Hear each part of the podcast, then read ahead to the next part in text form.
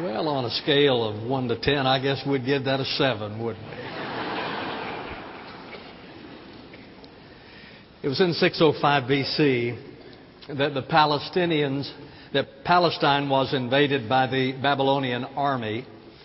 The Babylonians conquered the land and they took the brightest young people in Palestine as captives back to Babylon. Three of those young men were Shadrach, Meshach, and Abednego.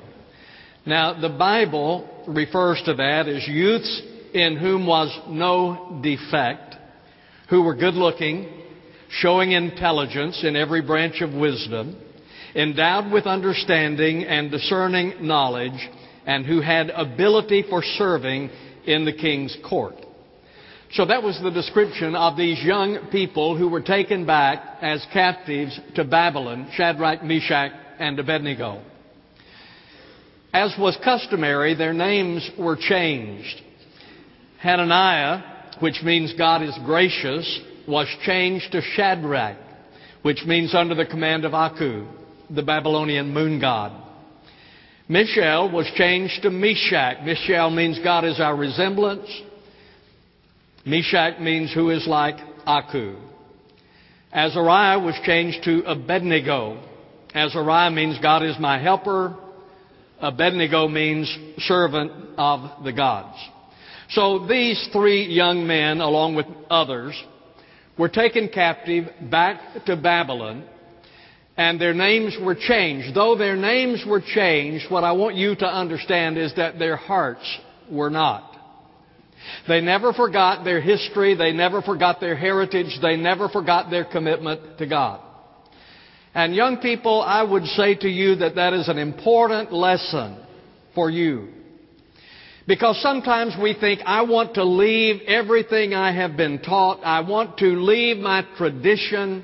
I want to leave behind my heritage, my history, and go on into something else. But what you should understand is that your future is going to be greatly impacted by your past and who you are in your heart is going to largely determine where you go in life. So we're going to look at these three young men today. Take your Bibles, turn with me to Daniel chapter 3, beginning in verse number 1. Nebuchadnezzar the king made an image of gold, the height of which was 60 cubits and its width 6 cubits. He set it upon the plain of Dura in the province of Babylon. Then Nebuchadnezzar the king sent word to assemble the satraps, the prefects, and the governors the counselors, the treasurers, the judges, the magistrates, and all the rulers of the provinces to come to the dedication of the image that Nebuchadnezzar the king had set up. Then the satraps, the prefects, and the governors, the counselors, the treasurers, the judges, the magistrates, and all the rulers of the provinces were assembled for the dedication of the image that Nebuchadnezzar the king had set up. And they stood before the image that Nebuchadnezzar had set up. Then the herald loudly proclaimed, To you the command is given, O peoples, nations, and men of every language, that at the moment you hear the sound of the horn, flute, lyre, trigon, psaltery, bagpipe, and all kinds of music, you are to fall down and worship the golden image that Nebuchadnezzar the king has set up. But whoever does not fall down and worship shall immediately be cast into the midst of a furnace of blazing fire. Therefore, at that time, when all the peoples heard the sound of the horn, flute, lyre, trigon, psaltery, bagpipe, and all kinds of music, all the peoples, nations, and men of every language fell down and worshiped the golden image that Nebuchadnezzar the king had set up. Our story begins with the celebration. It is described there in verse number one. Nebuchadnezzar the king made an image of gold, the height of which was 60 cubits, its width six cubits. He set it up on the plain of Dura in the province of Babylon. So the king then has established this statue. It is to commemorate his success. It was a magnificent statue. It was 90 feet high. It was 9 feet across. Matthew Henry said, it exceeded the ordinary stature of a man 15 times. So this was an enormous statue that he had set up, and it was also gold plated. Now then, there is a command that is given there in verse number 4. Then the herald loudly proclaimed to you, the command is given, O peoples, nations, and men of every language, that at the moment you hear the sound of the music, you are to fall down and worship the golden image that Nebuchadnezzar the king has set up. Now understand that the Babylonians were polytheistic. They worshiped many gods. And the king would determine the god of focus. So whenever there was a new king, normally there was also a new God. Because the king determined the God of focus. So Nebuchadnezzar here is establishing his own form of worship. He has erected this statue. He says you are to bow down to this statue. So he is establishing the kind of worship that he is going to support. This then was a call to worship.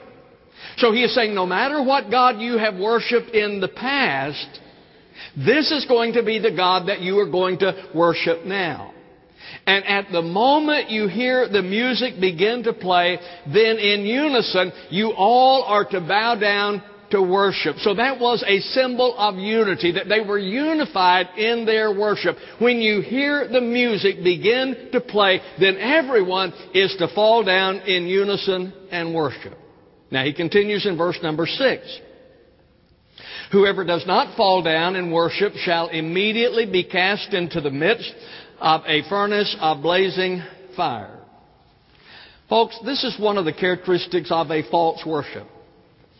It always uses intimidation, fear, threat to get the people to do what it wants them to do.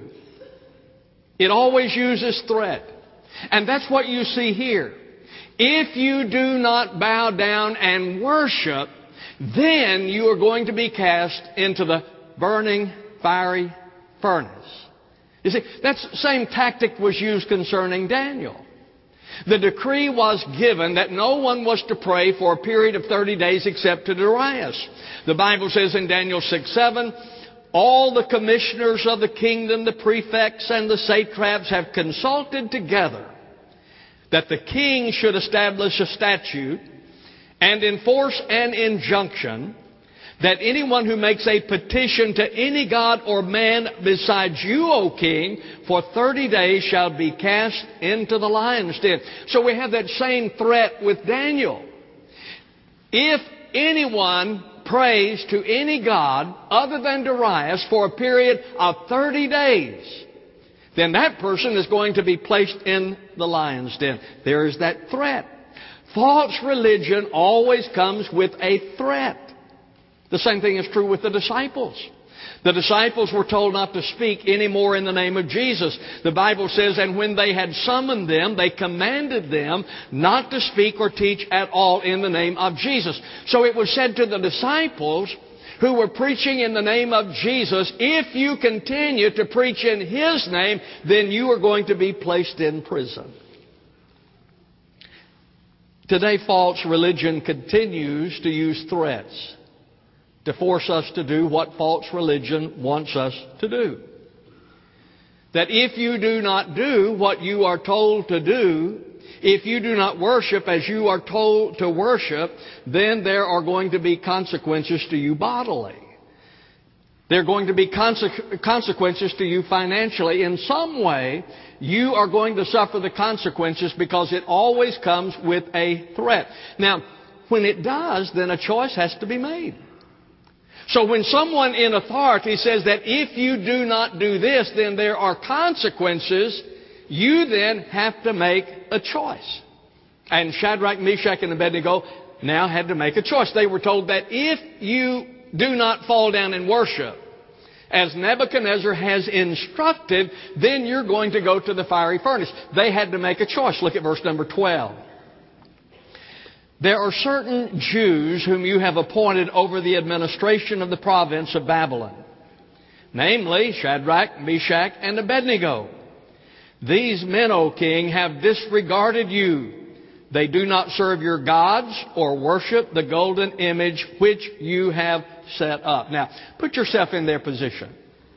They have just been told that if you do not worship the image that Nebuchadnezzar has established for worship, then you're going to go into the fiery furnace.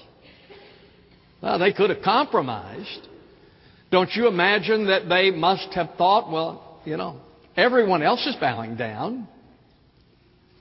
If it doesn't hurt anyone, then what's the big deal? I can bow down and not really mean it, not, not in my heart. I'll just do it this one time. I'll just bow down this one time. They could have compromised, but they had to make a choice as to whether or not they were going to bow down to the image that had been established. Daniel had to make a choice. The decree came that if anyone prayed to any god other than Darius for a period of 30 days, that they would be put in the lion's den. So he had to make a choice. The disciples had to make a choice. They were told not to speak anymore in the name of Jesus. They had to make a choice. And the Bible says, But Peter and John answered and said to them, Whether it is right in the sight of God to give heed to you rather than to God, you be the judge. Ladies and gentlemen, you also have to make a choice. There are false religions, false gods, who say to you that you must worship in this way, you must worship this God, you must believe this, or you must do that. And then you have to make a choice. And there are consequences to the choice.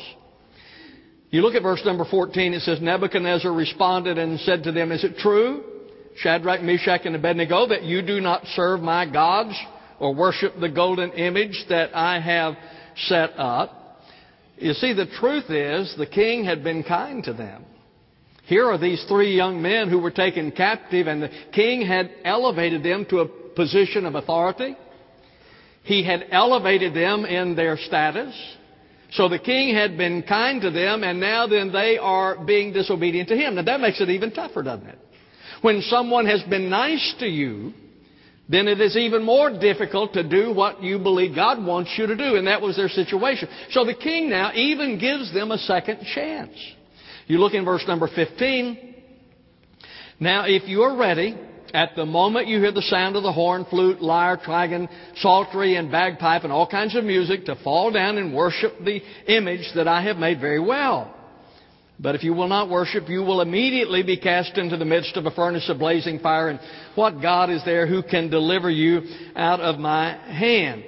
So the king says, okay, I understand that you are not worshiping as I have instructed you to worship. Now we're going to do this again. And the music is going to play again. This is just for you. The orchestra is going to play again just for you. And now then, you are going to have another opportunity. I will forgive you. If, uh, if you bow down, then I'm going to forgive you. We'll put this behind us. If not, then you're going to be placed in the burning fiery furnace. In other words, what the king is saying is that this is, this is turn or burn time. I mean, you are going to, you're going to get this right or you're going to go to the furnace. And so it was a choice that had to be made. And the confidence they had absolutely amazes me. Look at verse number 16. Shadrach, Meshach, and Abednego answered and said to the king, O Nebuchadnezzar, we do not need to give you an answer concerning this matter. There was no deliberation. They didn't say, you know, well, let's, let's think about this a while. Let's, let's talk about this. What they said was, is that we've already decided this issue. This is an issue that has already been decided. We don't need to think about it. It's already decided. They didn't get together and say, is there a way that we can say this that will be a little more palatable to the king? So, so they didn't come up with a spin on it. They just said, we've already decided what we're going to do. We are not going to bow down and worship your false God. And then in verse number 17, if it be so, our God whom we serve is able to deliver us from the furnace of blazing fire, and he will deliver us out of your hand, O king. In other words, what they are saying is that we are going to worship the God of Israel. We are going to worship the true God. We are going to serve Him and Him alone. And we have assurance that He is able to deliver us. I don't know if that impresses you, but it impresses me. If I am faced with you are going to suffer this if you do this, and then Shadrach, Meshach, and Abednego came back and said, No, we are not going to do that. We're going to serve God, the true God, and we believe He has the power to deliver us. I mean, how many of us, honestly, have, have buckled under the threat of the IRS? I mean, they're just going to get your money. They're not going to throw you in the furnace. They might throw you in jail. But there's so many little things. You, you students, sometimes you, you fold because of um, you're scared someone won't like what you're doing. That, that if you take a stand for God, you fold. And yet I look at these three young men and they say, no, we are going to worship the true God and we have assurance that He can deliver us. And then in verse number 18, but even if He does not, let it be known to you, O King, that we are not going to serve your gods or worship the golden image that you have set up. In other words, they are saying we have to obey God. He is the true God and we are committed to Him and we have to obey Him. And even if you throw us into the furnace and we die, so be it. Even if we have to give our lives, we are committed to that extent that we are going to serve God, even if it costs us our lives. So, the story begins with a celebration. Nebuchadnezzar has established his worship. Where did these three young men get such courage? I mean, I'd like to have that kind of courage. Where did they get such courage? I, know that some people have, and I've listened to this, and some people say, well, you know, courage comes out of circumstances, a certain circumstance, and then you're courageous. Well, as I thought about that, I think that circumstances can bring about an act of courage, but it does not bring about a courageous heart. You see, if the circumstances is such, sometimes it can, it can generate an act of courage, but does not mean that the person is actually courageous. And I say that because circumstances are so short lived. They always are. No matter what they are, they are short lived. They're always changing. Now, I remember one time Ralph Smith, who was a pastor in Austin, and he was talking to me. He said, Wendell, how's, how, how's everything going? I said, Ralph's going good. He said, Well, that's good. He said, Because if it's going good, it's going to get bad. He said, but if the good thing is, if it's going bad, it's going to get good. Things are just always changing. Circumstances change. And, and when I look at these three young men, their circumstances had been favorable. There in verse number 12, there are certain Jews whom you have appointed over the administration of the province of, of Babylon. So they had been in a position of authority. They had been in a position of prestige. So their circumstances were favorable. The same thing was true with Job before he began to suffer. In fact, Satan accused uh, him, Thou hast blessed the work of his hands. Speaking, speaking of God, you have blessed the work of his hands, and his possessions have increased in the land. The reason that he is serving you is because, God, you have blessed him. In other words, his circumstances were favorable, but do you notice how quickly things go from favorable to unfavorable? There in verse number 15b, if you will not worship, you will immediately be cast into the midst of a furnace of blazing fire, and what God is there who can deliver you out of my hands. I mean, here are these three young men. They were, they were in a position of authority, but then Nebuchadnezzar said, But if you don't bow down and worship me, then you're going into the fire, and there's nothing God can do about it. There's no God going to save you. There's nothing God can do about it. So immediately they go from a favorable position to an unfavorable position all the same day. And look at Job, how quickly his circumstances changed. Now here he was prosperous. He was blessed. He had all of this. And then the Bible says, and then came the messenger and says, the Chaldeans and the Sabaeans have uh, taken away your possessions, your animals and your cattle and so forth. And then before he got through talking, there was someone else who came and said there was a storm and your kids were killed. And then he lost his health. He lost everything. But folks, what I want you to understand is that circumstances change quickly, and you all know that. I mean, you're riding high one day, and the next day, uh, you know, you can you, you can sit on the curb and dangle your feet. I mean, things change quickly. Things just don't stay the way that they are. So in verse number 17 it says, If it be so, our God whom we serve is able to deliver us from the, from the furnace of blazing fire, and he will deliver us out of your hand. He said, You know, King, you might be in authority and you might have the power, but our God, whom we serve, is able. Now, ladies and gentlemen, oftentimes we are timid. We are intimidated because we do not believe that our God is able. Our God is able. That's what they said. Truth is, God uses all circumstances for His purposes. In James chapter 1 verses 2 and 3, James wrote, Consider it all joy, my brethren, when you encounter various trials, knowing that the testing of your faith produces endurance. Paul wrote, We know that all things work together for good. You see, where do circumstances then, the circumstances of your life, where do they fit in in God's plan? Well, circumstances are used by God for His purposes. I, I see it like this, like a, a blacksmith who takes a piece of iron and puts it in the fire so that he can mold it into something that is useful. Like a soldier goes through boot camp so that soldier can become a soldier, a warrior. So God then uses the circumstances in our life to mold us, to prepare us for His purposes. God uses circumstances to reveal the focus of our faith. And the fact is, sometimes whenever we are going through tough times, we realize that our faith is in the wrong place. I wonder how many of us would say if we were honest about it, well, you know, truth is, concerning my health, my faith is in science and science alone. Concerning my finances, my faith is in the stock market, and I really rely upon that. There is only one worthy focus for your faith, and that is God. The psalmist wrote, The Lord is my rock and my fortress and my deliverer. My God, my rock in whom I take refuge, my shield and the horn of my salvation, my stronghold. You see, circumstances, whenever we get in these circumstances of life, they more than anything else reveal to us, really and truly, where our faith is.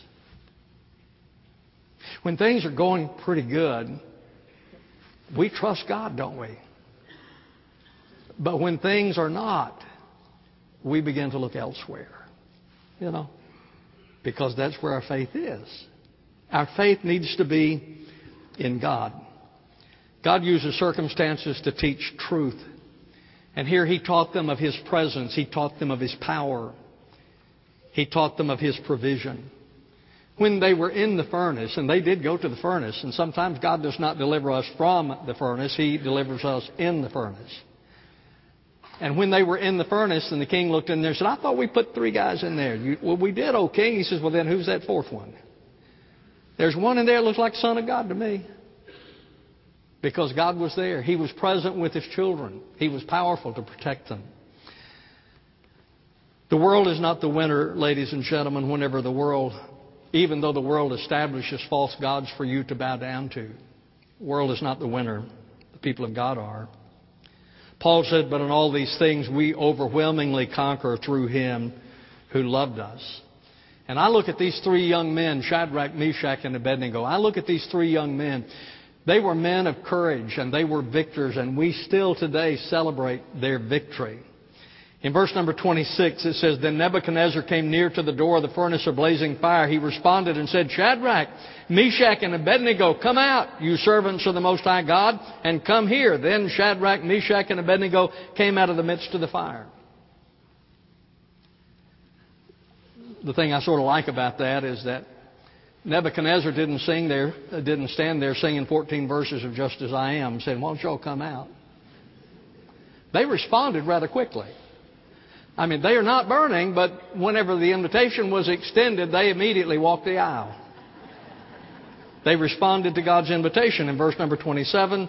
And the satraps, the prefects, the governors, and the king's high officials gathered around saw in regard to these men that the fire had no effect on the bodies of these men, nor was the hair of their head singed. Linda's gone to hairdressers with worse results. They're in the furnace, and the Bible says that their hair is not singed. Their trousers were not damaged, nor did they have the smell of fire even upon them. Their clothes were not burned. Their hair was not singed. They didn't even smell like smoke. You can stand outside a lot of churches and smell more like smoke than they did. They conquered. The psalmist said, through God we shall do valiantly, and it is He who will tread down our adversaries. And, ladies and gentlemen, here is the thing when God gives such victory, then God receives glory. Look at verse 28.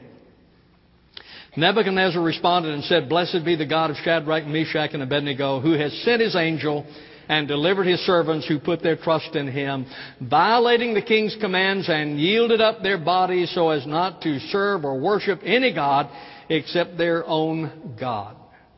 Matthew Henry wrote, The king does himself acknowledge and adore him, and thinks it is fit that he should be acknowledged and adored by all. No matter what your circumstances are, God wants to see you through it. And if you walk with God, then God receives glory. Let me conclude. This story to me is a reminder, something we need to remember. First of all, remember your connection. Look at verse 17. If it be so, our God. We are connected to God through faith. If you know Jesus Christ, then you are connected to God. Our God he goes on in that same verse, remember who is in control? He is able. He is able. Our God is able to bring you through the fiery furnace. You're connected to Him because He is in control. And remember your commitment. Shadrach, Meshach, and Abednego made a commitment to God back in chapter 1, verses 8 through 21. They made a commitment and they kept the commitment. Let me ask you a question. Have you made a commitment of your life to Jesus Christ?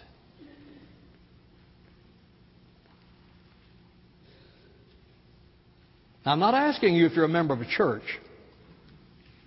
Have you made a commitment of your life to Jesus Christ? If your answer is no, I haven't, then will you? Will you make that commitment to Him? Put your faith in Christ, and the Bible says that He forgives you of sin, you become a child of God. You're born again.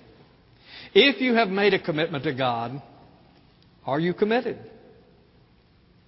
When the world says you're to do this or you're to do that, are you committed to God? Because, ladies and gentlemen, that should be a commitment you make before you're tempted not to do it. Our gracious Father, we thank you for the commitment of these three young men. We thank you for the courage that they had.